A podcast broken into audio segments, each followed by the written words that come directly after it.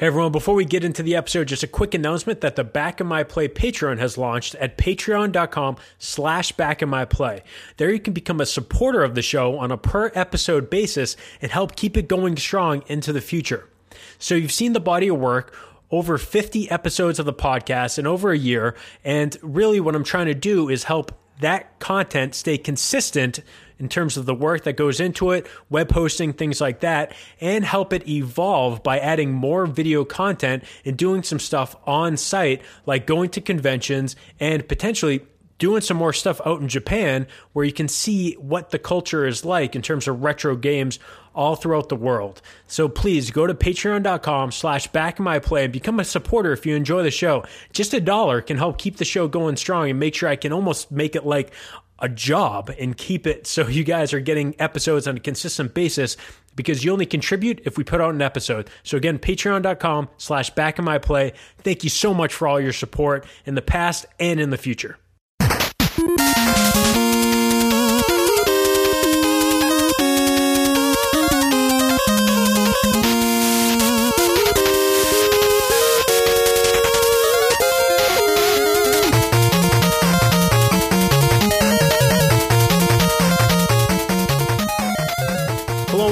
To Back in My Play. This is episode number 36. For this episode, we're going to be talking about Mighty Final Fight on the Nintendo Entertainment System and also the beautiful Japanese Famicom, potentially the Twin Famicom if you have one of those awesome Sharp consoles in case you want to play those disc games as well.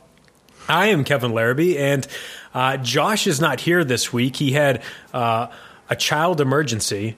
Um, yeah. So a sick child. So our thoughts go out to, to Josh and his daughter, who is uh, a little sick right now. But uh, we still have Phil Theobald from the Player One podcast, Points of Articulation. Am I saying that right? Art- articulation. Articulation. I always have problems when I can't hear my own voice when I'm talking. oh, yes, yes, yes. But uh, Phil, welcome back to the show. Thank you very much. It's lovely to be here. I hope, I hope that I can live up to the high standards set by Josh, but uh, we'll see what I can do. Well, you would have had to brought something like, "I got in a fight on the street today. I would have never noticed that I could compete, but I had a mighty." final i don't know like i can't even do it yeah. i can't even do it on the spot but um yeah like i said josh josh is not here but we're going to be talking about uh a beat 'em up, which makes sense with two people. Except this game is single player, and uh, this is this is the game that Capcom made for the people out there that did not have friends but still wanted to feel like they were maximizing that experience of the beat 'em up. And uh, yeah, this is going to be a great game to talk about. And even on the last episode that we had you on, which was Mega Man Three, uh, another Capcom uh, classic oh, on yeah. that console. Uh, lots of great crossover between these two games uh, mm-hmm. that we can talk about in a little bit. And uh, I will mention before we get into the first segment, our first thing, uh, the first thing that we were going to do was Mighty Final Fight and Final Fight 2 because they came out in the same year of 1993, which, if you think about it, that's pretty nuts being a 1993 Nintendo uh, NES oh, yeah. game. Um, but I started playing Final Fight 2 and mm-hmm. I I did the I did the right thing. I brought a buddy over. We were playing oh. two player. Yeah. And that game sucks. that game, like, I love being positive on this podcast, but do not buy that game. And I just, yeah, I like, I think the first Final Fight is okay. Um, mm-hmm. But I thought people gave me a lot of crap because I thought I, they thought I was too pro Streets of Rage when it was uh, in that battle. But um, I think Final Fight 2 is the most uninspiring. like they got at Capcom, they basically said, "All right, Final Fight sold a million copies. Uh, you three guys over there in the corner that uh, you know are always depressed and you have no imagination. you are going to be the ones that are going to make Final Fight two because the people that love video games and you know love." Like we're going to talk about producers on this game people that make the best Capcom games, we're actually going to put you on this Famicom NES game because there's 80 million consoles out there. Maybe we'll yeah. sell a little bit more uh, of these. But yeah, I'm sorry. Like I, I, I did my best. We got through three stages. I'm like, is it? It like my buddy Eric was over. I'm like, Eric, is it me or is this? This isn't fun, right? like this is no fun.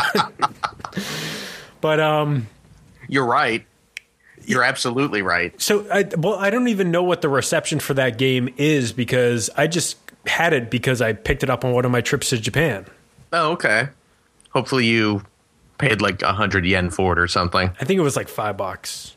Okay, well that uh, that's still cheaper than buying it on Virtual Console, I suppose, but that's about it. Of course. But uh, you know what though, I'm I'm 100% behind you on the whole Streets of Rage Final Fight thing. I honestly, even back back in my play, was uh, was never really into the Final Fight games. I just always thought they were pretty boring compared to the you know Streets of Rage or uh, the Konami stuff. Mm-hmm. So This is this is specifically what I wrote down, and we we're going to talk about Mighty Final Fight, but I think we just need to address this because I announced like on Twitter, oh yeah, next episode is Final Fight Two and Mighty Final Fight.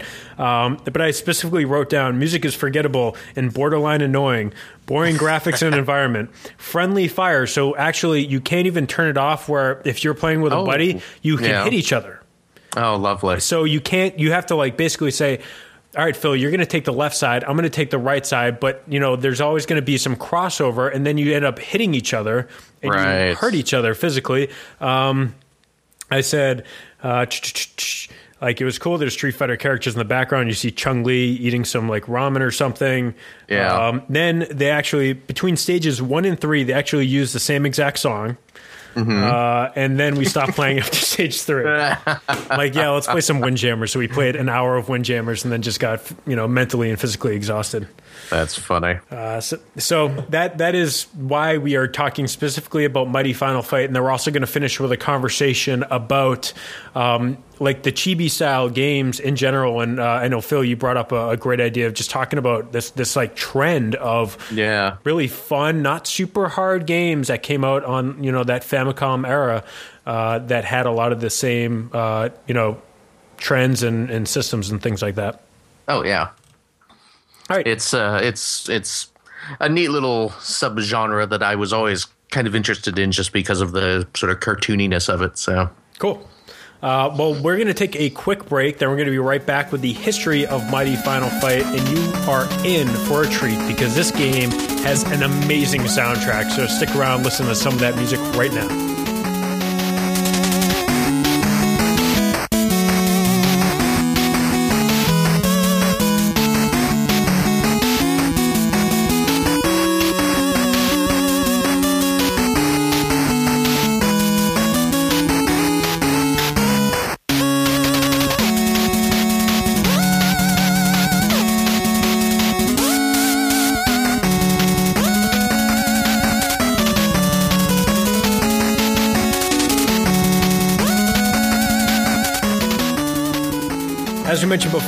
Game came out in 1993. It was released in Japan first on June 11th, and then in July in North America.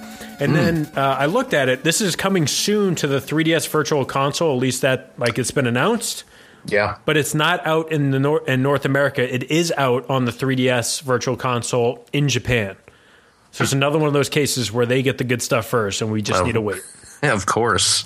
But maybe they'll do like last week or a couple weeks ago. They just like released uh, Super Mario Kart like randomly. No, yeah, that's true. it. So maybe they'll do. Maybe they'll hear this. Um, Yeah. Bill, Bill Trinen. Uh, I know you know we're always saying that you listen to this show, even though you don't. Uh, but, but I'm following you on Twitter. If you're listening to this, maybe you want to just like, you know, p- put an elbow into the virtual console guy and say, Yeah. uh, you know, Mighty Final Fight. There's uh, some guys talked about it this week on a, a somewhat popular retro game podcast. It might actually get some extra sales because of that. So Yeah. take a look. Might be up there. Uh, it was developed and published by Capcom, and uh, just some development history stuff. Uh, let's. I'm going to focus on the composers real quick, and I'm never good at like giving out composers' names, so I'm going to do my best. Uh, Setsu uh, Yamamoto and Yuko uh, Takahara. I'm gonna Yeah. I'm gonna go with that. Yeah, Takehara. Great. Um, Yeah. yeah. my Nihongo ga is a little rusty, so uh, I apologize for that. But here's the deal: the the, the head of this um, the head of this game, the the producer was uh, Tokuro uh, Fujiwara. Fujiwara. Um, which is big because listen to this. Listen to some Okay. of the games that he's worked on as a producer. I, I I bet they're not very good. oh, this is. If you think Capcom, this is. Uh, okay.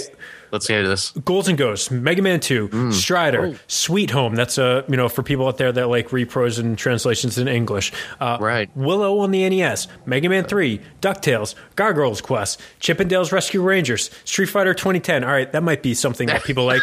Um, Super Ghouls and Ghosts, Mega Man 4, Little Nemo the Dream Master as an executive Oh, producer. Uh, Whoa. uh, Mega Man Dr. Wily's Revenge on the Game Boy, Tailspin, Darkwing Duck, Gargoyles Quest 2, Magical Quest, uh, starring Mickey Mouse, Adventures in Magic uh, in the Magic Kingdom, which I think is a pretty good game. Like that's we got that randomly. My sister got that. Um, Final Fight 2. I don't know what he was doing on that, but maybe they just needed to attach him to it. Um, Yeah. Mega Man 3 on the Game Boy, Mega Man 6, Chippendales Rescue Rangers 2, Mega Man X, Mega Man Soccer, Mega Man 4 on the Game Boy, Demon's Crest. This guy was Man. on like the best Capcom games that they were making at the time. Oh yeah. And he was like on a lot of the stuff, he was director or executive producer. Like he was he was doing some stuff that uh, or at least he was involved in games that were fantastic. Uh, and then he was even all the way up to uh, I guess it's somewhat you know old now, but Mad World. Uh, he was uh, consultant on Bionic Commando Rearmed. He did the original game design for Mad World. Uh, Ultimate Ghouls and Ghosts. For he was a director on that. Which, if you have a Oh, PSP, that game is nuts. Yep. Um, and then, of course, uh, Tomba and Tomba 2, which, Ah. Again, these are like, I'm just like going down a list of classic Capcom games. Oh, yeah. And uh, th- this is why, like, this is a huge standout and a weird game for those of us in the United States that, like, I never played this game because in 1993, I was like, only poor people have NESs. I have a Super Nintendo. I'm going to buy just Super Nintendo games, all three of them that I had. uh, but I just just to give you some perspective, like this guy was doing some great work, um, and like we mentioned before, it has a very specific uh, chibi, like super deformed style to it, kind of like uh, what you would see. I, you can say like River City Ransom, like all those uh, like Technos games, kind of had this, a similar similar look to it. Um, if you want to think like Super Puzzle Fighter uh, in later games, but Oh, yeah. basically like miniature versions of characters with you know great detail and um, basically they were like shrunk down a little fat you know short fat characters um, and with that, the, uh, the story for Mighty Final Fight is presented in a more comical fashion compared to the original game uh, due to its satirical nature. For example, for example, uh, Belger's uh, motive for kidnapping Jessica in this version is to force her into marrying him, having become infatuated with her. So this is like some Saturday morning cartoon like uh, Captain N type stuff. Uh, the, the game introduces a leveling system in which the player gains experience points experience points by defeating enemies. Uh, the number of experience points awarded after defeating an enemy is dependent on the finishing move. So you have these combos, but if you use a special finishing move, you actually get more XP when you kill someone. You also uh, get extra abilities once you level up. And uh, I'll give this away uh, now. With the leveling, leveling system, you can go all the way up to level five. But if you start with Haggar, you start at level three.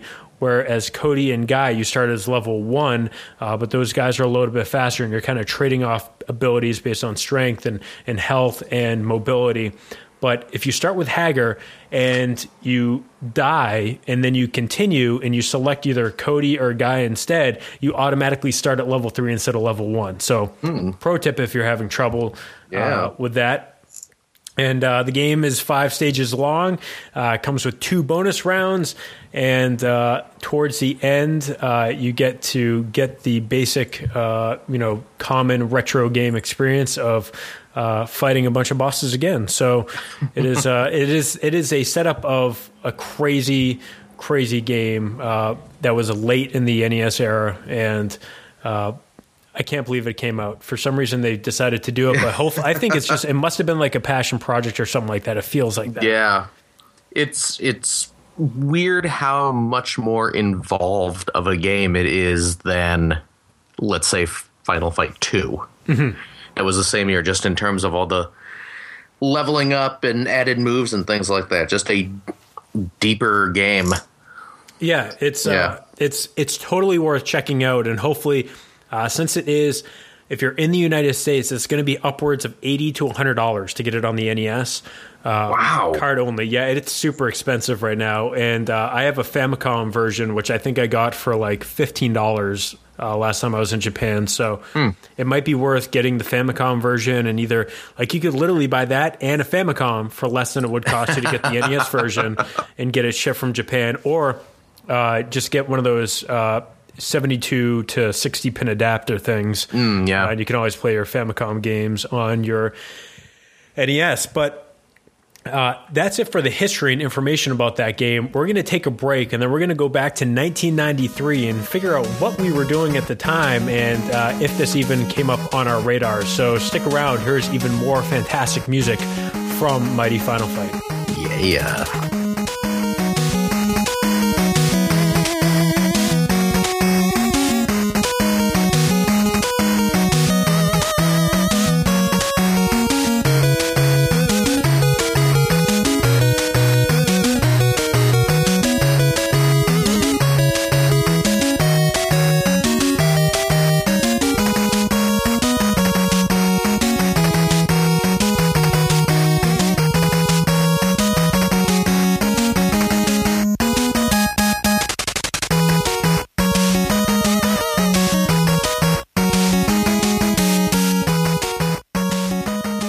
Made it back to 1993, and you have to keep in mind at this time we we are in like the second year of the Super Nintendo. the Sega Genesis is like already thinking about putting CD attachments on and uh, like 32Xs and like all this other life support. And Capcom, they're in their offices in like Kyoto thinking yeah, uh, oh no, maybe we should do another uh, Final Fight on, but for NES. Like how the, that, that's my if you ever that's that's my console wars joke for this week. If you listen to the audiobook of console wars, the Japanese like the Japanese impression is terrible. Sorry, the book is fantastic though.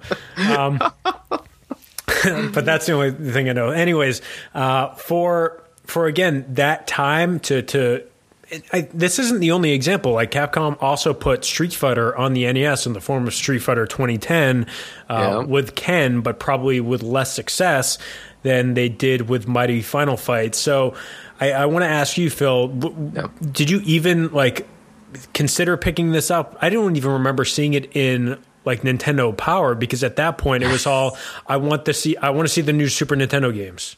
Exactly. I mean, at that point, you know, we were seeing stuff for uh, like uh, well, the SNES Street Fighter Two. When did when did that come out? That was know? 92. That was like summer 92. Okay, so that had already been out. already uh, like Link to the Past Already was out. probably already out. So, yeah, I mean, I still had my NES hooked up. Mm-hmm. Um, I still played it excessively, but you know, I was in high school. I only had so much money from my part-time job, so uh, you know, money had to go to the SNES games. Um, the only NES game that I even really noticed at all was uh, Mega Man Six, which actually that came out in '93 in Japan as well. Uh, we didn't we didn't get Mega Man Six in the U.S. until '94, Wow. if you can imagine that. And uh, uh, Capcom didn't even publish that. Nintendo released No it. way. Yeah. I, I Yeah. my only memory of that is seeing it on clearance at KB Toys for ten bucks brand new. oh, And man. I totally didn't buy it because I like I was still in the mindset of it was like that. I, you know what? I ended up buying a copy of Ultimate Stuntman when I was sick with a sinus infection. Like I remember getting they were clearancing all their NES stuff, and this is one of those memories where you're like, oh god, I I only like had any foresight for what I was gonna want to own. Yeah. Uh, they were clearancing all the NES stuff out, so I got a Game Genie and I got a copy of Ultimate Stuntman, which was an unlicensed, unlicensed. Yeah. it was like a gold cart, unlicensed NES game, and I think I got both those for like five dollars total. Like it was literally just like two bucks, three bucks for these Man. box like brand new NES games, and I just did it because I like was waiting to get a prescription filled at the CVS next door because I was sick as a four year old. Um, I must have been, I don't know, eight years old, not seven years old at the time. Oh man, that's it's a bummer. And, and and and here I am. Oh yeah, I was you know it was senior year of high school. oh man, it's all right. You've accomplished a lot more than I have. I have not published anything in Nintendo Power yet. Yeah, that's what. Good luck with that now. Yeah. Well, e- EGM came back, right? That's true. If EGM can come back, you know anything's possible. Never. never say never. That thing's still creeping along the earth. I know, but um, yeah. I mean, so like I said, at, at that point, you know, the and the only reason I noticed the Mega Man Six is just because I was a big Mega Man junkie even back in in those days. So. Mm-hmm yeah, Mighty Final Fight comes out, and you know, as uh, as, as saying that uh, you know, I was never a big Final Fight guy. Hmm. See what I did there? Final Fight guy. Yeah, it was a blockbuster super, exclusive. Super. Look at you! I, I have all this useless crap in my head, man. It's there just so terrible. but uh, yeah, I, uh, I, I really paid no mind to it at, at uh, when it first came out. I did end up uh, picking it up a few years later when I started my my NES collection in earnest. Mm-hmm. Uh, luckily, see, I I was very lucky when I started collecting NES games because it was really before people started caring about retro games. Really, mm-hmm you know, Funcoland still existed and they were still selling games for cheap. So I probably paid 10 bucks or so for my copy of Mighty Final Fight. Nice. Yeah. I mean, you know, cart only, but but still. So uh, yeah, but I, I played through it later on and was kind of surprised at how good it was. It's the best yeah. Final Fight game. It is like yeah, I, no, you're, no, you're right. I, I was actually kind of running through all of them. No, you, it, it is. It, it definitely is. And I this is coming from a guy that owns all three on the the Super Famicom, and I even threw in Final Fight three to just see like, is this is this just a like a it's, it's just like a boring franchise for me personally, just compared to the the beautiful Streets of Rage one and two and the Japanese version of three. Yeah, no, it's it's weird how much better the Streets of Rage games look, even with the like smaller sprites and more limited colors, but they're just uh, they're just better put together. It's more appealing games. to me visually, just with like oh, the, sure. the the the neon signs mm-hmm. and like the club scenes and, and, things like that. And I just felt like it, the Super Nintendo is way more capable than the Genesis. Sorry, Greg, it is, but the the, the colors that were used in this like Final Fight games, they just didn't pop out to me like they did. No. Uh, like it didn't have that contrast like the the Genesis uh, Streets of Rage series did. Yeah, I, I, especially noticed that when I played through. I think I got about as as far into two as you did, mm-hmm. and it's just it's a drab, dull, washed out looking game. Yeah, you know. So um, and and again, just kind of uh, when talking about how deeper the gameplay is in Mighty Final Fight. You know, obviously, this game has has heavy graphical limitations, being on the NES. You know, there uh, there's tons of sprite flicker mm-hmm. in Mighty Final Fight, but um, like the character sprites for the the main characters and all the enemies. Just a lot of like just really nice sprite work, lots of personality, lots of cute little animations tossed in there. I mean, it's this is a more interesting game to look at than Final Fight Two. Yeah, it, it is.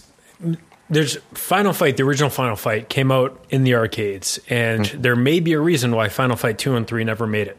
Um, yeah. And it wasn't because the arcades were dying. They weren't dying in 93 and 94, um, no. especially in Japan.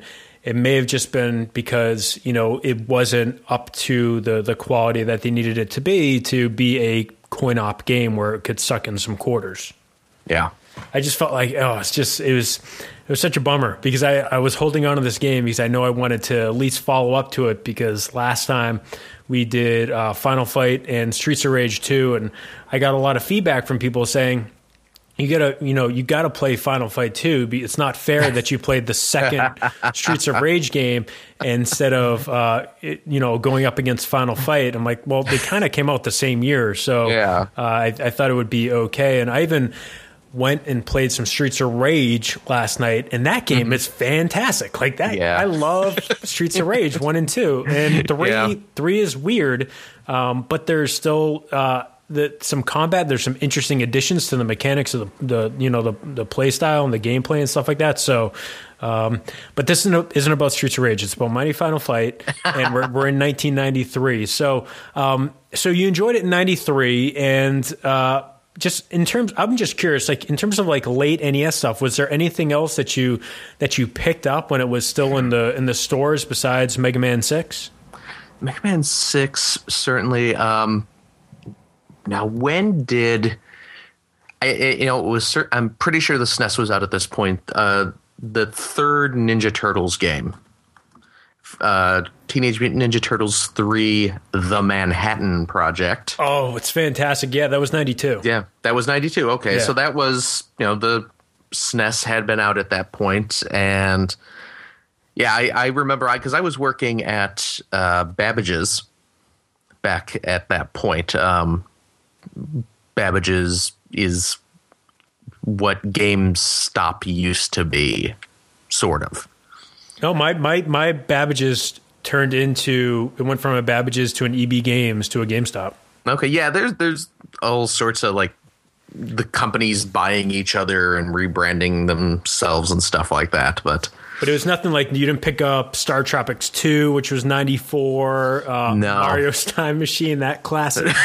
um, and there was also uh, Tournament Fighters, Teenage Mutant Ninja Turtles Tournament Fighters, and Yeah. Chippendales too. Like these are the games that are super hard to find now because Oh yeah, nobody nobody like Chippendales Rescue Yeah. Rangers 2 was 94 Bonk's Adventure in the NES 94 Yeah. which is super expensive now um, it's just hard to to find a lot of this Yeah. stuff because no one bought it Bubble Bobble 2 was Yep. another late release. Um, yeah, you know, um, you know, back at that point, I really was uh, just I had moved on to the SNES. You know, I well, and, I, and I'm going to come right out and say this: the Star Tropic games suck. I am they? not a Yeah, fan. yeah. I am not a fan. I want to like the Star Tropics games, but they're just not fun. I, I just do not enjoy playing the Star Tropics games. So, uh, although I did pick up Star Tropics 2 on clearance at Toys R Us for probably two bucks at one point. Sounds about right Yeah. no no Kirby's Adventure either or Oh, you know what? Kirby, I did. Um, I picked up Kirby's Adventure because I really enjoyed the Game Boy game. So this was a chance to play a Kirby in color. Uh, picked up Turtles 3 just because I was big into uh, the Konami arcade Turtles games. So to have another one of those on NES, I was all for. DuckTales 2 DuckTales 2, I actually did not pick up in the day. Same with uh, Chip and Dale 2. If, even though I loved uh, both of the uh, the original games in those series, but those just kind of fell into the category of eh, these would be cool, but it's another DuckTales. It's another Chippendales. Like they, Yeah. they look similar, and even with the Turtles three, and I think that game has one of the best soundtracks, and it is pushing the crap out of the NES. oh yeah, Um, and it's like even it's literally letterboxed, so so they have like as small space as possible to actually have to draw stuff in. Yeah. Um, So that's that's worth checking out just for how weird it is. Um, but it is uh, a weird thing that all these great games came out right at the end of the NES when there were probably at this point you know five, six, seven million Super Nintendos sold. oh yeah, yeah. It was uh, a weird. I mean, I I can understand keeping that system going just because there were so many of them out there. So it, it certainly makes sense to continue releasing games on there. But I guess what surprises me is how good a lot of those late term games were. It wasn't like okay, we've moved all of our good development teams over to SNES projects. Mm-hmm. Let's get our B and C teams making shovelware for the NES. You Yeah. know, we we were getting some of the the best games on the system right at the end. So Yeah, Capcom, uh, Konami, uh, Yeah. you know Hudson and and uh, Namco, they were still putting stuff out like all the way to the end. So yeah, cool system. NES Yeah. is pretty good. Yeah, It has a pretty It good is. library. Um, man, RC Pro-Am 2. I'm just like looking down a list of all these games that I wish the I late releases. I wish I bought. Um, but you know, I had grandparents that bought me a Super Nintendo in '91, so thank Yeah. Um, and again, this is where my uh, deciding to collect NES games early on comes into play because all those great games you were mentioning, the, the DuckTales, Chip 'n Dale sequels, Bonk, Bubble Bobble 2, and all that, I was able to get all of those for fairly cheap. You know, not but a, a couple years after their release, but before the internet said, hey, we should all start paying out the ass for for old NES games. So. Yeah, it was a good time. yeah, For for trivia, the uh, final uh, game that was released on the NES was, of course, Wario's Woods. Um, but for the Famicom, the last game, uh, the last official release that was not like a unlicensed game. Uh, do you know this one uh, the last official Famicom. from Hudson Soft? Oh, A sequel. Hudson Soft sequel. You know, I have no idea. It is Adventure Island Four. Really? Uh, Takahashi Meijin no Bouken Jima Four. Okay, I I guess I probably should have guessed that. Um, yeah, we never got that over here, No, no. and it's apparently good. Yeah, they even did a, like a. I've seen this.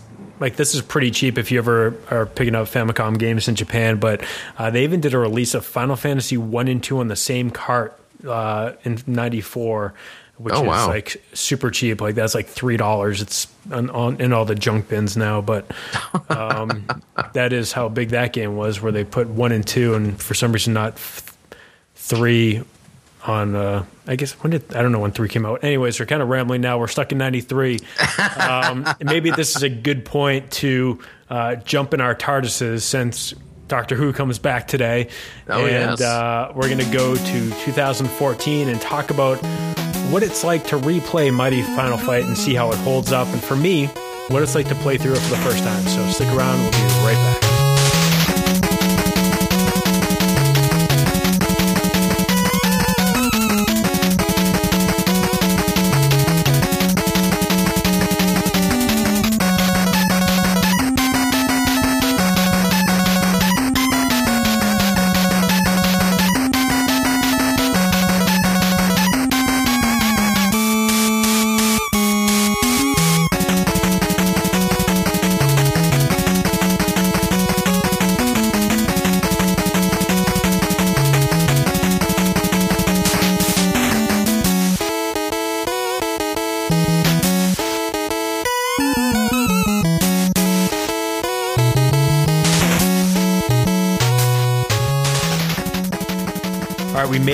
To 2014, a whole 21 years after Final, Mighty Final Fight uh, was released. And uh, like I said, I, I've had this copy that I got from Japan uh, for a little bit over a year now, but I just never, I never had the the itch to play it uh, for more than a couple minutes. But now, after finally playing through the game to completion, uh, I can say, like I mentioned before, easily the best Final Fight game in the series. Yeah, I you know, like I said, it it took me uh, a second just to sort of process that because I was like, well, wait, there was that fighting game for Saturn. No, that was terrible. And then there was that. That's right. What was it? The the Xbox PS2. Uh, what was it? Oh, Final Fight, um, Streetwise. Street. Uh, yeah, that's right. Yeah, yeah, and that was not great. That was that was panned. That was terrible. yeah, yeah. So, yeah, it it is. It's it's definitely the best in the series. It is a clear problem uh, that companies have trying to bring back these franchises, whether it's Golden Axe or Streets of Rage, or I guess they really haven't tried to bring Streets of Rage back. But same thing with Final Fight. All these beat 'em up franchises, whenever they try to bring them back, they're they're bad. Um, Yeah. except for Double Dragon Neon. Uh, oh which is- yeah. which is how you should do it. Yep. So, just uh, going through a couple things real quick. We'll start talking about it. Um, like I said, I played it on on the Famicom, but um, for for you, Phil, I'd love to, for you to start off. Uh, now, what stood out to you when you were playing through this game, and uh, what what were your thoughts? The thing that really struck me was, uh, well, like I, I mentioned, the the sprite uh, design, just the the clever little animation, the you know, just the the kind of chibi style. Um, I was especially uh, the uh, the poison uh, sprite. Yeah, Uh, just w- whenever she attacks, she has this sort of exaggerated slap where uh, you see her hand kind of enlarge a little bit to to deliver that blow, or the just that kind of angry, pained look on her face when she falls down and hits the ground. great amount of detail. Yeah, just it's a, a really just a surprising amount of of just kind of that anime feel Yeah. to it uh, for for such uh, a small sprite with a pretty limited color palette. Um, the other thing was the the move set. You know, uh, back back in the day of the NES, I like most people really enjoyed River City Ransom, uh, mainly because you know you had all the uh, upgrades and and you know skill trees and everything you could go through.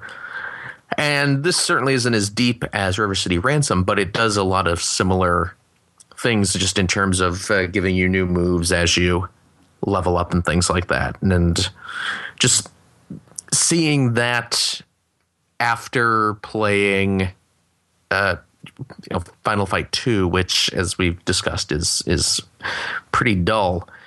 That was uh, it, the game was deeper than I remembered it being. Yeah, there's a surprising amount of like like gameplay systems in this game, uh, whether it be the the XP and the leveling up system that we talked about, um, and for me, immediately I, I'm going to bring it up again. Uh, the soundtrack is, Yeah. I, I would say. From I've played a lot of NES games now, and I've even played a lot of games that you know I didn't play back in the day that I've been playing now, whether it's for the show or just from buying stuff. And this is top tier Capcom soundtrack at it, at it, at its best. And um, I mean, I've listened to it a lot in the last week or so. I would put it probably up there, at least in the top 20 of NES games that I've played. It is just super fun. Like you can feel like the influences of, of Mega Man, like all, like Mega Man, all those Capcom games that you love. You can kind of feel like the little Nemo and the, everything just has that, like you just start off, we're to have a great time where just to compare it to Final Fight 2, it just was a drag. It was just boring, uninspired music, and um, you know, I'm sorry for. Uh, I didn't get to you know be in the office at the time at Capcom when they were putting this together, so I don't know exactly how it worked. But maybe they were just looking for a darker tone, like a more serious tone for uh, Final Fight Two. But um, the the tone in this game is what I like about old video games. It is fun. It is over the top. You're there's, like you mentioned the character character models, but Right. there are times like you'll pick up weapons and it's like an oversized wooden mallet. it's like what you gonna be? Yes. It's not like a sword. It's not a knife. You're picking Yeah. up an oversized wooden mallet to attack your enemies with, and it's just Yes. it's like, come on, it's it's just we're having some fun. We're just beating up some dudes and we're fighting some crazy bosses. Yeah.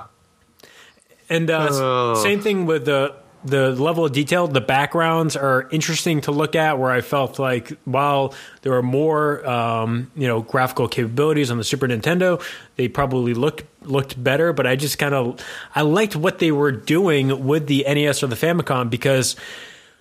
Like we mentioned before, they were pushing that thing to its limits, and you can Oh, see yeah. the tricks that they're like. I started noticing the little tricks that they were making. Whether I mean the the flicker is something you're going to deal with just because they're trying to do a lot at once. Um, but if you go from stage to stage, you'll see they do like little things to differentiate to make sure they can maximize the amount of colors that they're using. Uh, they'll use the same color for your health bar and your um, your XP bar and your uh, level bar that will be the same Mm-hmm. color as the ground. Oh, So yeah. you, you can see they're just trying to like use as few colors on like the things you don't like. You don't need 18 colors for the ground.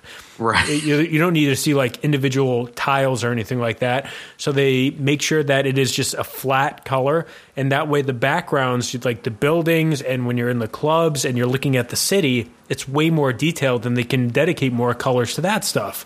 Yeah. Um, so maybe that's just from playing. Now that we're almost 50 episodes into this stuff, like I feel like I'm starting to to catch little things like that, but um, they make the sacrifice of saying, "All right, there's no way we can do two players," um, because you probably noticed like there's you're only fighting at most two people at once. Oh yeah.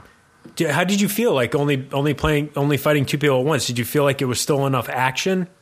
Yeah, I at at no point did I, you know, feel like the screen was empty or that I wasn't really doing anything. Um, in fact, it was kind of nice. One of the things that annoys me about these kind of uh, scrolling beat 'em ups that always feels super cheap to me is when you know four or five guys rush out and invariably end up on either side of you and just start juggling you back and forth between them and if they don't give you a way to get out of that sort of situation that's you know it's it's something that gets me to turn the game off quickly.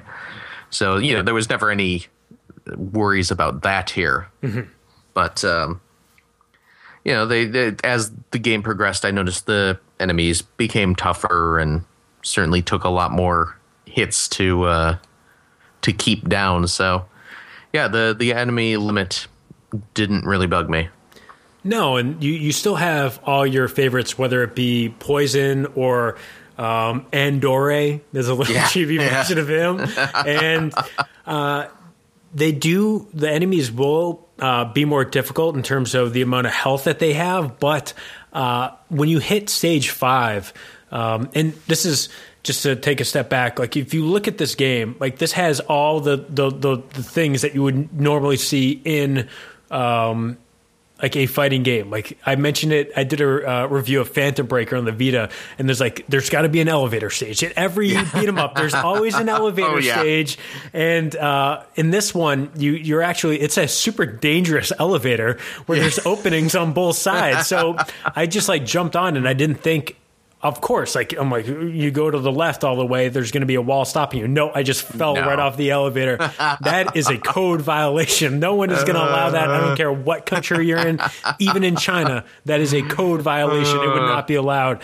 Um, but it allows you to do cool stuff like you know getting into a combo and then punching an enemy off the uh, elevator, so you don't Yeah. need to completely deplete their health. And even in the third stage, you're you're going through a city with potholes the, the size of a house yeah uh, with this little sliver at the top of the screen for you to like walk up and down. Um, so it's just it's just like weird stuff like that. At least they they changed it up a little bit so it wasn't just the same thing over and over again uh, with Yeah. with the level layouts, whether it be on the the floors or the backgrounds. Um, but yeah, of course you get, you have like your your cityscape, you have your indoor club level, you have your bar, you have your your like inside what is almost like a castle. I, I think on the third stage Yeah. as well. I'm like, did I just go into Castlevania or something like that? It felt there's torches and, and things like that. Um, and uh, there's even bonus stages. What did you think of the the bonus stages? Did you think those were uh, fun? Where it's just like they're they're dropping barrels and you just need to punch barrels, I guess. Yeah, I mean it, it's typical Capcom beat 'em up slash fighting game bonus round where you're destroying barrels or a car or whatever it is Yeah. that Capcom loves to have their their fighters smash. Uh, you know, it was I was I was neither here nor there with them. Um, although it's it's worth getting good at them just because uh, you can get a couple extra lives if you get a perfect on them. So yeah, it was a uh, I appreciated that certainly just as a way to to fill up my dudes. Yeah, if you if you knock or if you punch all those barrels, uh, you get two extra lives, which uh, can be pretty big towards uh, the end of the game because it's not unlimited continues. I think you get three credits total Yeah. uh, in the game, which should be enough if you can just understand the the boss uh, the boss's uh, patterns and things like that. But um, a couple other things that I wanted to mention is uh, the the selectable characters, whether it be uh, you have you have Cody, you have Haggar, and you have Guy. Which Guy, like I always have get a I, I don't like Guy because I well I like Yeah. him in this game, but I always like had a weird like I felt like he never fit in the game, and there was always that weird thing like we didn't get him in final like he wasn't in the original Right. Final Fight, but you had to buy a whole different version of Final Fight just to play as Guy. Like, is he really Yeah. worth sixty dollars or back in that like back in ninety? Two or whenever it probably came out, it was a Right. blockbuster exclusive here. But in Japan, is it worth like eight thousand yen to play as Guy? But I guess it was like they did it. What do you think? Did you, did you care about Guy? the the ninja in red who hangs out in Got his this gi on. yeah this tough metropolitan area Yeah. he does certainly seem out of place um, the, the thing that strikes me is think about this the uh, the Super Nintendo Mm-hmm. originally when they released the first Final Fight Capcom could only fit in two of the three characters Mm-hmm. for some reason And only single player. yeah, and yeah, it's not like they were clearing up space for uh, the multiplayer. It was still a single player game. They could only get two of the three characters from the arcade in here. This NES game has no problem fitting all three characters in there. No. Yeah. Who But, knows? uh, Who knows yeah. what it is? And of course, there's uh, you know less detail. And at this point, they had really like super fat ROM chips for the the Famicom and NES games. Like you're Oh, yeah. getting gigantic uh, NES games at that point. Um, but for for me, I, I started with Haggar um, Mm-hmm. in, in the first playthrough, and then once I did, you know, lose all my lives, and I continued. I'm like, all right, well, I'm going to try someone else. And I tried Cody, and it's like it's a little bit better. Then I, you know, lost all my lives and did another continue. And then I tried Guy, and Guy is super fun. He is super fun to play as in this game because he's always he punches super fast, and uh, the reason why I probably enjoy playing him the most is that uh, a lot of the bosses and a lot of the characters towards the end of the game, it's all about who gets in that first punch and who Ah, can start yeah. that combo. And he was he was so fast that uh, it, almost all the times when a boss like an enemy would come close to me, I could start a combo before they could start coming after me, and uh, that's. I mean, I don't really care about the look of him. Um, and his his like special once you get that that fourth level his uh, special move is just like a like a super kick um, which isn't anything crazy where cody does like a hadouken Really? uh, if you do your like for like you get to hit forward forward twice or like you know back back twice to to do your supers but um, i was doing it randomly at first until i looked it up i'm like why am i starting to do these super moves because it was actually messing me up as Haggar. Uh, Haggar yeah. pauses for a second during his super um, before actually doing it, so I started uh, getting my ass kicked. But Yeah. um, that's just uh, for for p- people out there that are thinking about playing this game. Um, I would start as Haggar just to get to that automatically. You're at the level three, then you switch characters, and then you can uh, go with someone else real quick. Yeah. What'd you think? Yeah, of, what'd you think of the boss battles? Um, you're basically fighting the roster of WWF in 1993. I'm dead serious. Like you, you start with Macho Man Randy Savage. Yeah. Yeah. Uh, he's got the big shades and everything. It no, it's it, it's totally Macho Man Randy Savage. um, and then uh, I think the second stage is like the weird kabuki like samurai dude. Right. Uh, and then the third stage, you have Jesse the Body Ventura. and it's and it's spot on to Jesse Body Ventura in '93. Didn't even think about that, but um, you're right, aren't you? and he's kissing you. When he grabs you, he sucks on your face. Yes, he does. And, uh, uh, Abigail is that the character's name? I believe. I don't, I don't have it written down, but possibly, yeah. I, I think the third boss was Abigail. Yeah. It's, uh, it's weird, man. Yeah. Yeah, but they it's just more that game's kind of goofy sense of humor. Because so good. What's what's funnier than a little gay panic? I guess. Yeah, just like having a really jacked dude suck on your face, really suck the life out of your face. yeah, literally. so A little bit of vampire. Maybe it was the the influence from uh, Demon's Crest too. ah, there But that's go. that's like a gargoyle or whatever. Yes, exactly. I don't know, man. Opening another can of green tea. Yeah, Let's get going. got to get refueled. Yeah. I I did appreciate uh, how the final boss uh, gives us uh, the name check there. Oh, wait, wait, I played it in Japanese, so I didn't get any of this Oh. stuff. So what? What are you, Oh, what are you talking that- about? uh, right before you uh, you you fight the final boss, you know, you get The into cyborg. Yeah, exactly. You know, he he has a little uh, dialogue with you where he's taunting you and telling you how he's going to marry Jessica and no one will stop him. And he's now let us begin our final fight. And then he starts to attack. So Great.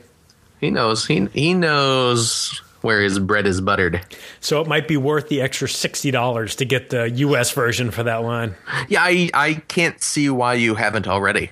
And I, I think for the true experience, you need to uh, really uh, get the complete, you know, mint in box, preferably sealed, if uh, if you can. I'd say it's worth the the money. Yeah, I don't think uh, I don't think I'll be doing that. Um, if anything, I'll be you know bringing down my collection. I'm trying to slim it down again, but um, Ah, nice. Let's uh, just a couple other things I want to mention before uh, we wrap up the discussion on the game. Uh, just in terms of over the top, you, you can you get knives thrown at you. You can punch them.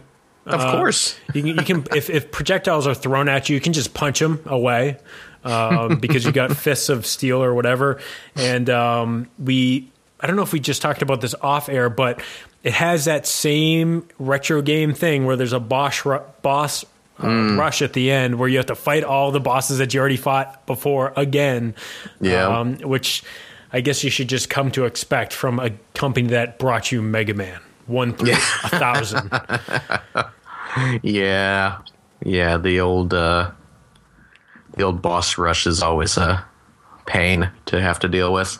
It's always fun. Um, but the, these bosses really, they're not that hard if you just back away from them when they do their rushes uh, or their dashes. And then you start, like I said, go with, um, go with Guy and you can just destroy them. It takes a lot longer to do it because he's not as powerful, but um, he will get the job done. Nice. All right, I think that's uh, man. That was a that was a rush. But anything um, anything else that you want to talk about with Mighty Final Fight? Because I know we're going to take uh, we're going to come back and we're actually going to talk a little bit more about just this style of game. Uh, but is there anything specific on this game that you wanted to bring up? No, no. Let's let's dive into the uh, the other chibi games. All right, cool. Uh, make sure you do check this game out. I think Oh, it is yeah. highly recommended. Um, and even if you, like I said, just get the if you need to like save on funds, get a Famicom version and get one of those adapters. Uh, but hopefully, it is going to be coming to the Virtual Console at some point. Capcom has been doing great on the 3DS Yeah. Virtual Console. Like they're the only company actually putting stuff out besides Sega's awesome 3D uh, remake thing. So Yeah. uh, hopefully that will be coming soon, and uh, we'll be right back talking uh, more about these types of games and some other cool stuff, including impressions on Gunvolt, uh, Shovel Knight, and uh, the refurbished experience through Nintendo. So stick around; we'll be right back with all that.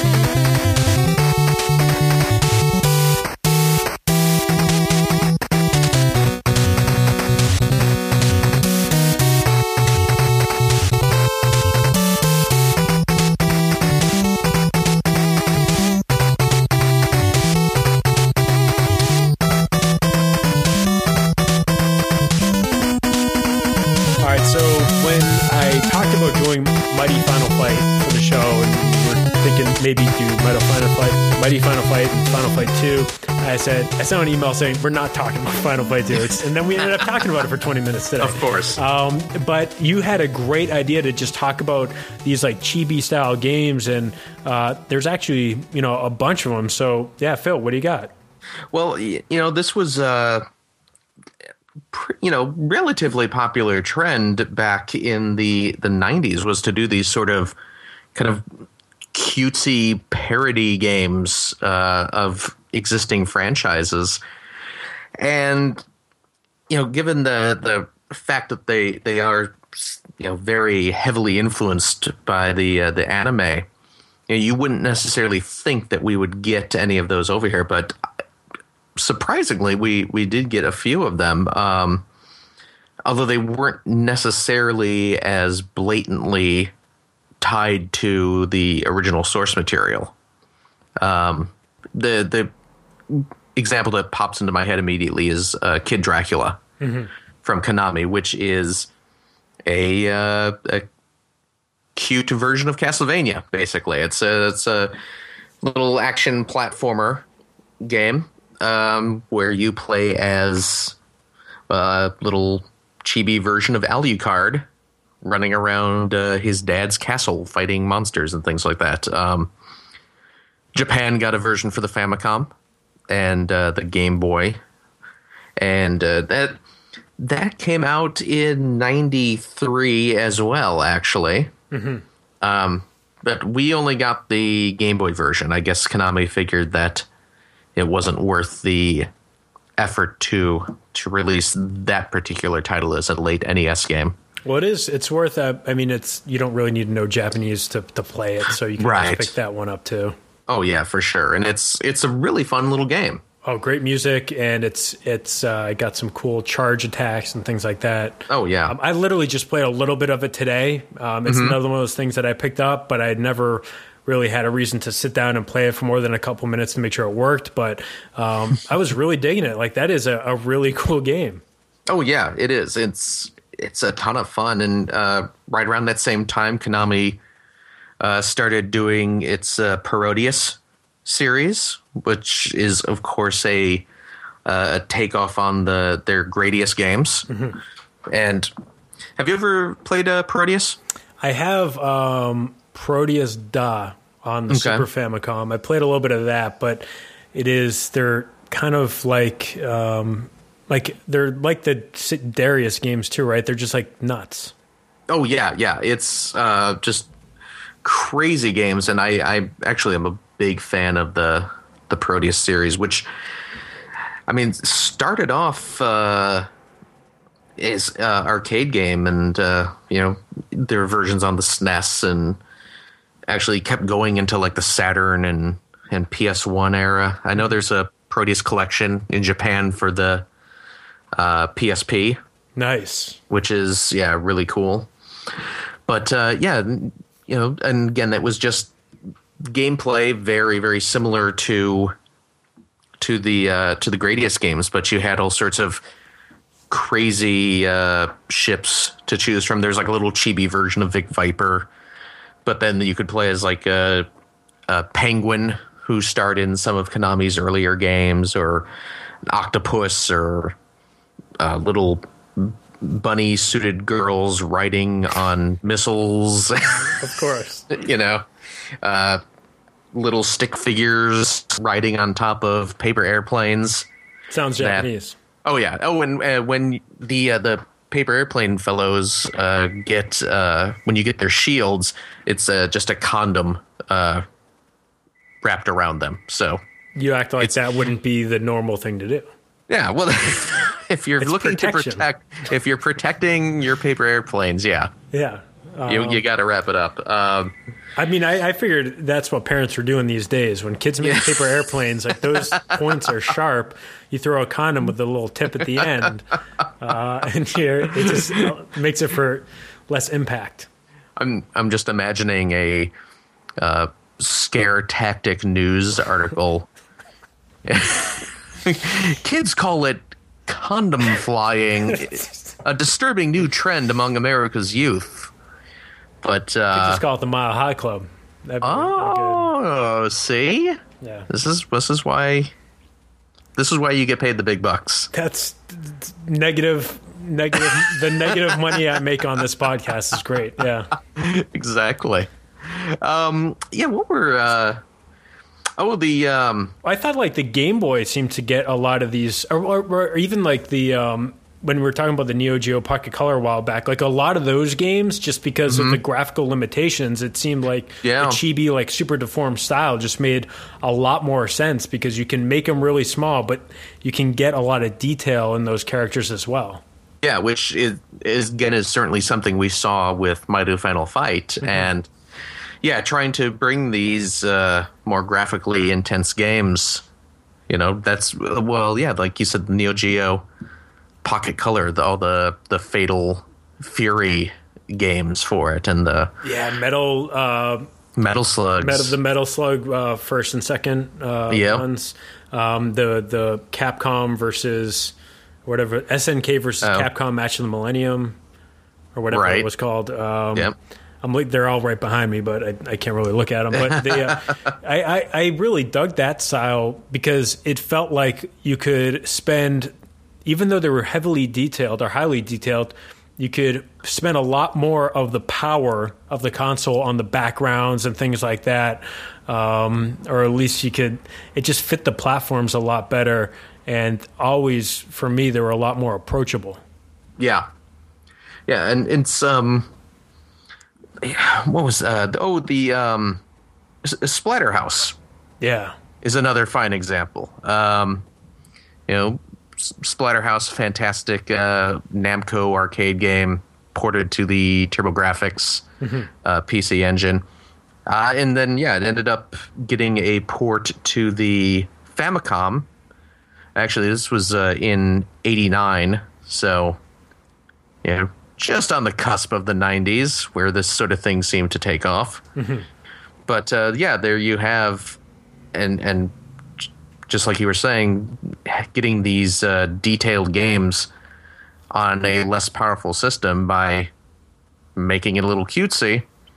You had, uh, you know, the very uh, chibi style uh, Rick with his hockey mask beating up, uh, you know, wacky monsters and you know, disco dancing vampires and things like that. So for kids, for kids, yeah, for kids. you know, and it's uh, You gotta get you gotta you know prepare them. It's the the training wheels before you get them into the real Splatterhouse games uh, and other. Um, actually, it's, I mean Splatterhouse. You you look at like the the TurboGrafx game, really not violent. Like it's green blood and things are just like exploding against walls. Yeah. but you ease them into that with the you know, the dancing vampires and stuff and they'll uh you know, I'd rather kids learn about Splatterhouse in my home on my Famicom than out on the streets. Yeah, you don't want them going over to the friend's house and playing that Yeah, exactly. without a without a parent there. God, um, this is this is uh, okay. So with uh, you know with all these you know this this whole concept, um, also it it has a clear sign of coming from Japan. Um, as I talked about before, you you still saw this even when it wasn't really a need for the graphical like limitations of a console. You see it on. Um, Super Puzzle Fighter and even uh, the Pocket Fighter games, even to a certain extent, like Virtual Fighter Kids Oh yeah. Yeah. you know, it just have like it was just really appealing to the audience in Japan. And luckily, we still got some of these weird ass games in the United States. Yeah, it, it was really strange. Um, there was, uh, I don't know how familiar you are with the Valis series of games. None. Okay, uh, the uh, the Valis games were uh, Oh, I'm sorry. I've I've Valis three. That's it. Okay, okay. Yeah, uh, Telenet is the uh, the developer of those, um, released over here by uh, Renovation. Uh, primarily, they were uh, TurboGrafx games here, but there was also uh, Famicom and and Genesis versions as well. Um, but we got, and, it was so weird. Uh, we got a uh, Valis game for the Genesis. Well, there was uh, certainly Valis 3 came out over here. I think the original Valis came out on Genesis as well. Uh, but then a game came out uh, called Syd of Valis. If you remember that. And I don't blame you for not remembering. I the only reason I have Valis three is because it was cheap for the PC Engine when I was out in Japan. okay. Yeah, it was a cheap game. And you know, I actually uh, really dug the Valis games back in the day. You know, they they have some control issues and stuff, and they're honestly not great. But I I do have uh, good memories of them. But uh, yeah, ninety two saw the release of Syd of Valis, S Y D of Valis, which confused the hell out of me back in the day because that title meant nothing. Uh, and the cover was uh, just a bunch of characters from the Valis series, and strangely enough, from uh, the Cosmic Fantasy series, uh, that the RPG, uh, just in that sort of chibi anime style, which in 1992 we weren't really familiar with here in the U.S. You know, anime hadn't really taken off at that point, so it was just here these cute cartoony things, and and um, you know, in later years, I I would learn that the Japanese title of the game is Valis SD, uh, which is uh, short for Super Deformed, which is you know the chibi style, and for some reason they brought that game out here. Uh, it's uh, basically it's a remake of Valis Two just with the the chibi graphics and because again no one in the US was really familiar with anime at that point uh, you know to any sort of you know deep extent they they figured that the SD title would make no sense so they changed it to something else that made no sense but it made a, an American sort of not sense The best kind. yeah I agree I love the American stuff. Yeah. Um, but you know, and and it's uh, you know another example of a, a you know the Genesis did not need to have that little chibi version. You know, it certainly handled the the real Valis games with no problem, but because that uh, style was so popular around that time, they uh, decided to go with that look anyway. So. so, sorry, I muted myself. We Oh, had we had yeah. motorcycles going by. Oh, very nice. motorheads. Um, yeah, it's just it's it's a cool little subgenre of, of video games, and it's funny when those things pop up from the main franchises, or like spin-offs or one-offs and Yeah. and stuff like that. So it's totally worth checking some of those out. Oh yeah, for sure. Well, let's talk about uh, let's talk about some some new old games in the form of Gunvolt because you've been playing this too, right? Yeah, yeah. It uh, comes out uh, this upcoming week, right? It comes out the 28th. This is going to probably run after that, but just to be safe, uh, we can only talk up until uh, for the first six stages.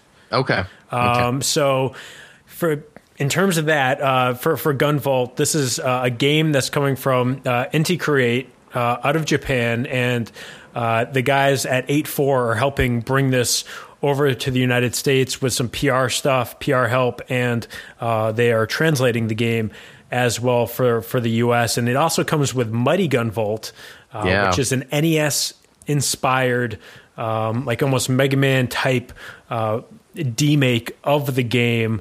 And these guys, uh, this team also was working uh, or is working on Mighty Number Nine. Uh, so there's a little bit of crossover there, which allows all this stuff to to happen. I haven't played a lot of that, but uh, so far with Gunvolt uh, for the first six stages. Holy crap! This is an awesome game.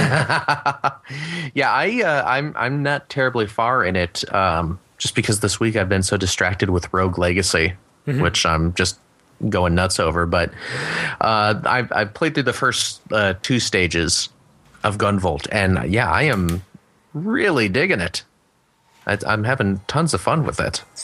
I got it Oh, on my there it is. 3ds going like I, I, I, I'm not a huge fan of the 3ds hardware, but uh, from playing Shovel Knight and then this, I'm happy that uh, I'll just bring this up real quick. I, I ended up getting, uh, I had a 2ds just because they were really on, they were on sale. They were super cheap. I'm like, I should probably have this just in case I want to play a DS game or something like that. Uh, but Nintendo.com has refurbished 3ds XLs uh, for 135 bucks. Oh, really? Yeah, like super. I mean, that's pretty cheap. It is sixty five dollars less than retail. Yeah. Um, and I got a, a black one, and it was in nothing short of perfect shape. Wow. Uh, so if you are thinking about get like I was trying to hold out until they did a um, an update of the hardware because I still think like the the battery life is pretty crappy um, and the uh, the hardware is a little bit fragile. But I will say like I inspected this thing and like the back panel of the the 3ds XL that I had before like that thing was like flopping off like it doesn't have screws in all the corners, Um, Right. so it kind of peels off a little bit. It seems like they fixed that on this one, and uh, judging from comparisons, like I there's a thread about refurbished uh, 3ds uh, XLs on uh, NeoGaf as well, and it seems like they put in like brand new screens. Like the screens uh, look awesome; they're super bright. Um, so I don't know if that is just something that's part of the refurbished process. They put in uh, new stuff, but damn, like this this game is a blast to play on that thing, and uh, this is right up your alley because it has uh, some inspiration from from Mega Man, um, and of course, I think it's the Mega Man. Uh, what is it? The Mega Man Z series that's on the Oh, was it? the- The GBA. yeah, the uh, Zero, Mega Man Zero. Yeah, I, I never played any of those games. I wanted to ask you: Is it worth picking that? There's a DS collection out. Is that worth picking up? Yeah, it is. Okay. Yeah. How much how much is that going for these days? Seventeen dollars. Oh, jeez. Yes, get it. Okay. Yeah, those are those are fun games and yeah, you're getting what there's 3 of them in that collection, right? Uh, it, there's four of them. It Or is comes it, with- that's right. That's right. There were 4. All right, but yeah, people. That's one of the things with this uh, game. A lot of the teams, or a lot of the, a lot of the team that are working on Gunvolt uh, also worked on the Mega Man Zero game. So Yeah, there's some familiarity between the It two. I guess. it definitely shows uh, just from it, it's the the graphical styles are pretty similar between uh, Gunvolt and the the Zero series.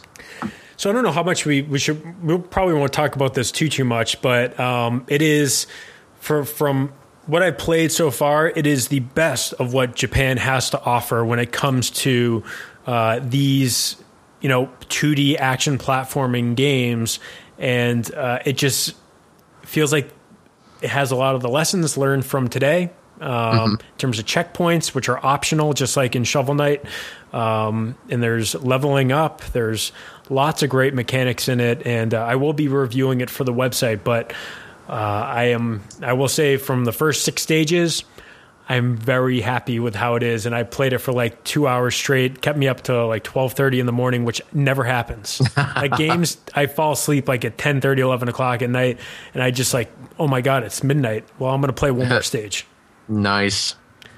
But uh, yeah, I don't know if you had anything like we're we're still like kind of locked down on like embargo stuff, and there's definitely some other stuff uh, later in the game, but it has it's it's hitting on a lot of the right cylinders, you know.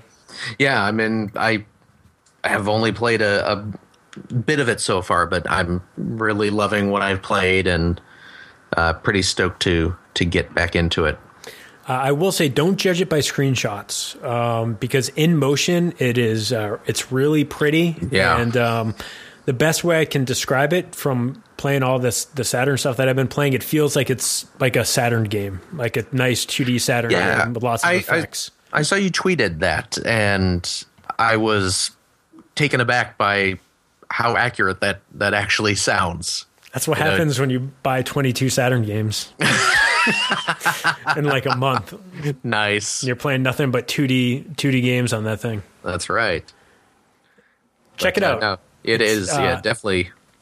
What's it going to be? Fifteen bucks? It's fourteen ninety nine, and it comes Okay. with Mighty Gunvolt, which, um, to be honest, I'm, I don't remember what we can talk about with that or not. But it is Yeah. like it's not like a, a full game. It's like a, it's just like a, a side you know game, but it definitely has a couple stages to it, and it has a cool look, like a cool NES inspired look.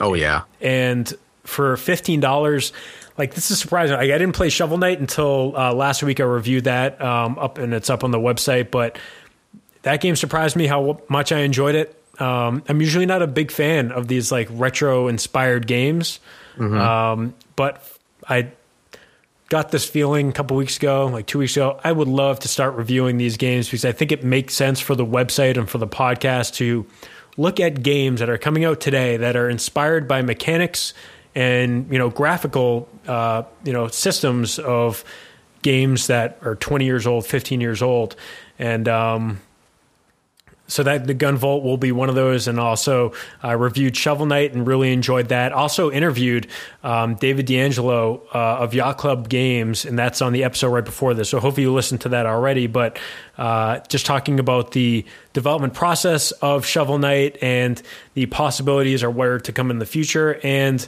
uh, really what he enjoyed growing up because he had a, a you know a huge um, like he did a lot of like the boss mechanics and the enemy mm. mechanics and stuff like that and their patterns.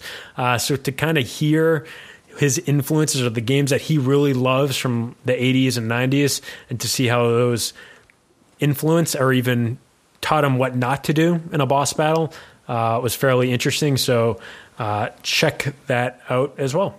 Very cool. Um, but yeah, you, you like Shovel Knight, right? Oh, I love it. Yeah. I have not finished it yet, but you hit the I, same spot that I got kind of frustrated with, which I'm guessing is the the boss rush. yeah, yeah. you got you got you got to put it in every game. Um, Go figure. All right, cool. Uh, and also, uh, David also worked. We, we had gotten a huge side discussion on because he worked at, um, and a lot of guys that are at Yacht Club, I guess, worked at um, uh, the, the, the company that uh, made uh, Mighty Switch Force and hmm. um, Double Way Dragon Forward? Way Forward. Yeah, thank you. Yeah, uh, and Double Dragon Neon. So he worked on those games, or he worked on Double Dragon Neon to to talk about what it was like to grab a franchise that you loved growing up and to put your own spin on it, and uh, the magic of Jake Kaufman's uh, music in in both that and Shovel Knight uh, was really cool. But now I just feel like I'm ran, rambling. But I, what, what my point is uh, make sure you're checking out backofmyplay.com for the reviews. I've posted three up there so far, including Phantom Breaker Battlegrounds, which is on the PlayStation Vita. It came out on the Xbox 360 a couple years ago, um, and it is a like Guardian Heroes mixed with uh, kind of like Mighty Final Fight. Like it has hmm. its chibi characters, and uh, you have cool combos, you have magic attacks, and uh, there's two like planes of attack. Like uh, think of was it Fatal Fury? I guess that was the Neo Geo game where you could jump from like the top to the bottom. Oh yeah, yeah, the the two different uh, planes there. Yeah, uh, yeah.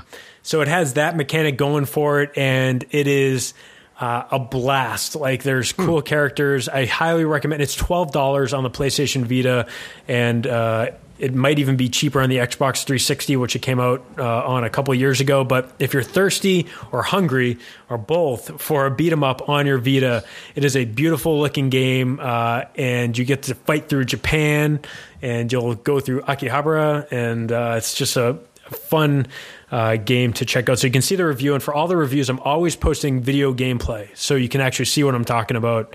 Um, so it won't just be text, there's also some video, which I think is important for context. Yeah.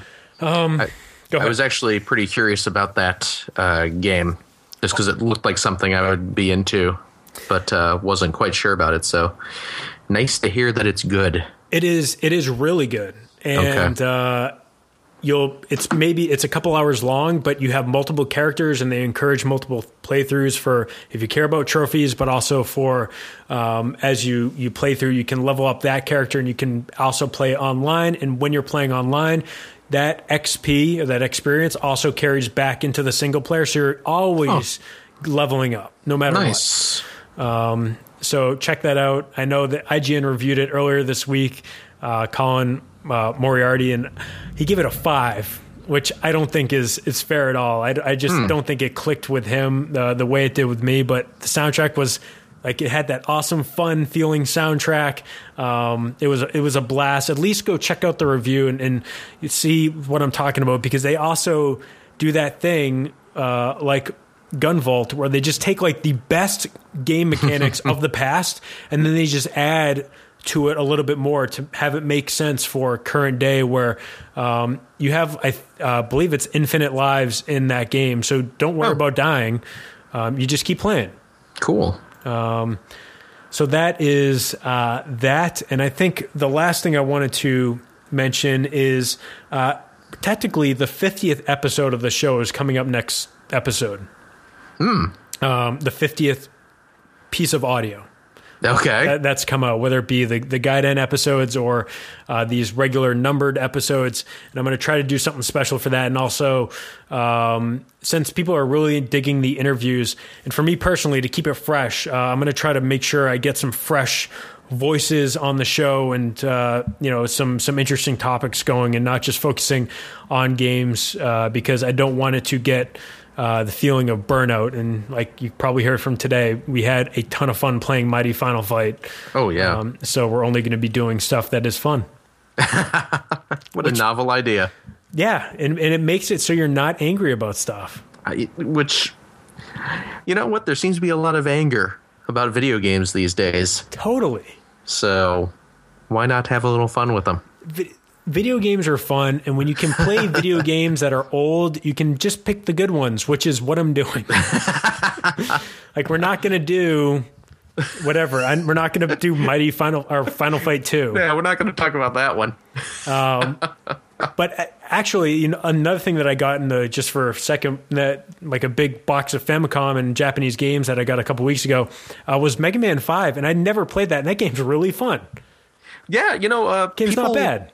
Yeah, people tend to to kind of crap on the like Mega Man four, five, and six, just because they were the later entries, and at that point, it really was a, an annual uh, release series.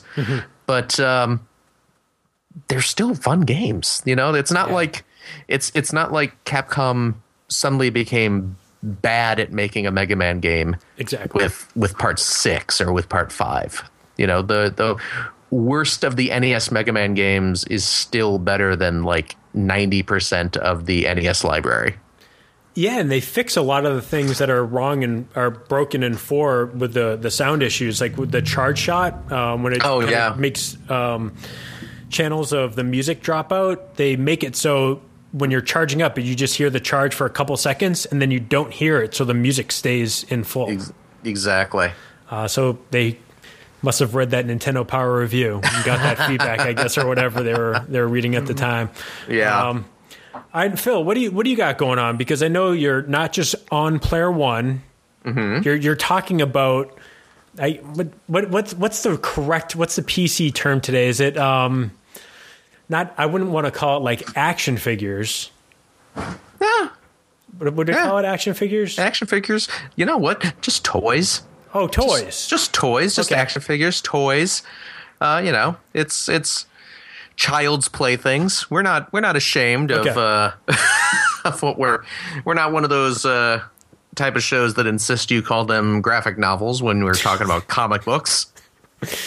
No, we we have a I, I do a, uh toy podcast with uh, one of my fellow former Nintendo Power writers, uh, Justin Cheng, and it is called Points of Articulation. what have you guys been up to? What have you been talking about lately?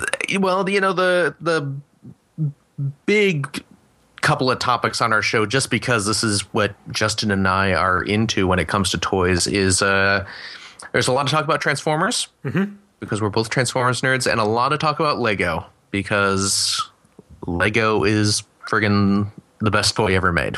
Have so you have you checked out any of those? I know they've been doing.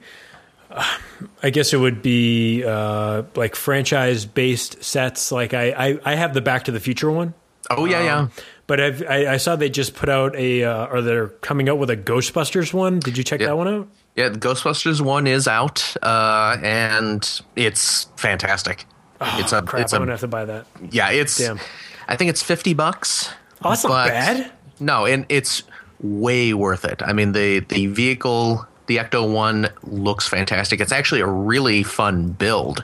Mm-hmm. Like you, you know, seeing how the car comes together as you're building it is it's interesting and fun. And then you get the four Ghostbusters as well, and they have their packs Mm. and everything. Yeah, you're right. It's only fifty dollars, and even the Yeah. DeLorean one is only twenty eight dollars now. Yeah, Wow. And actually, the um, the Ecto One was uh, designed by. Not, I mean, not the final design, but it was uh, the original concept for it was uh, done by a fellow on uh, NeoGaf. Actually, No way. Yeah, because um, Lego has this uh, line now. They used to call it Cuusoo, and now they have changed it to Lego Ideas because that name makes sense.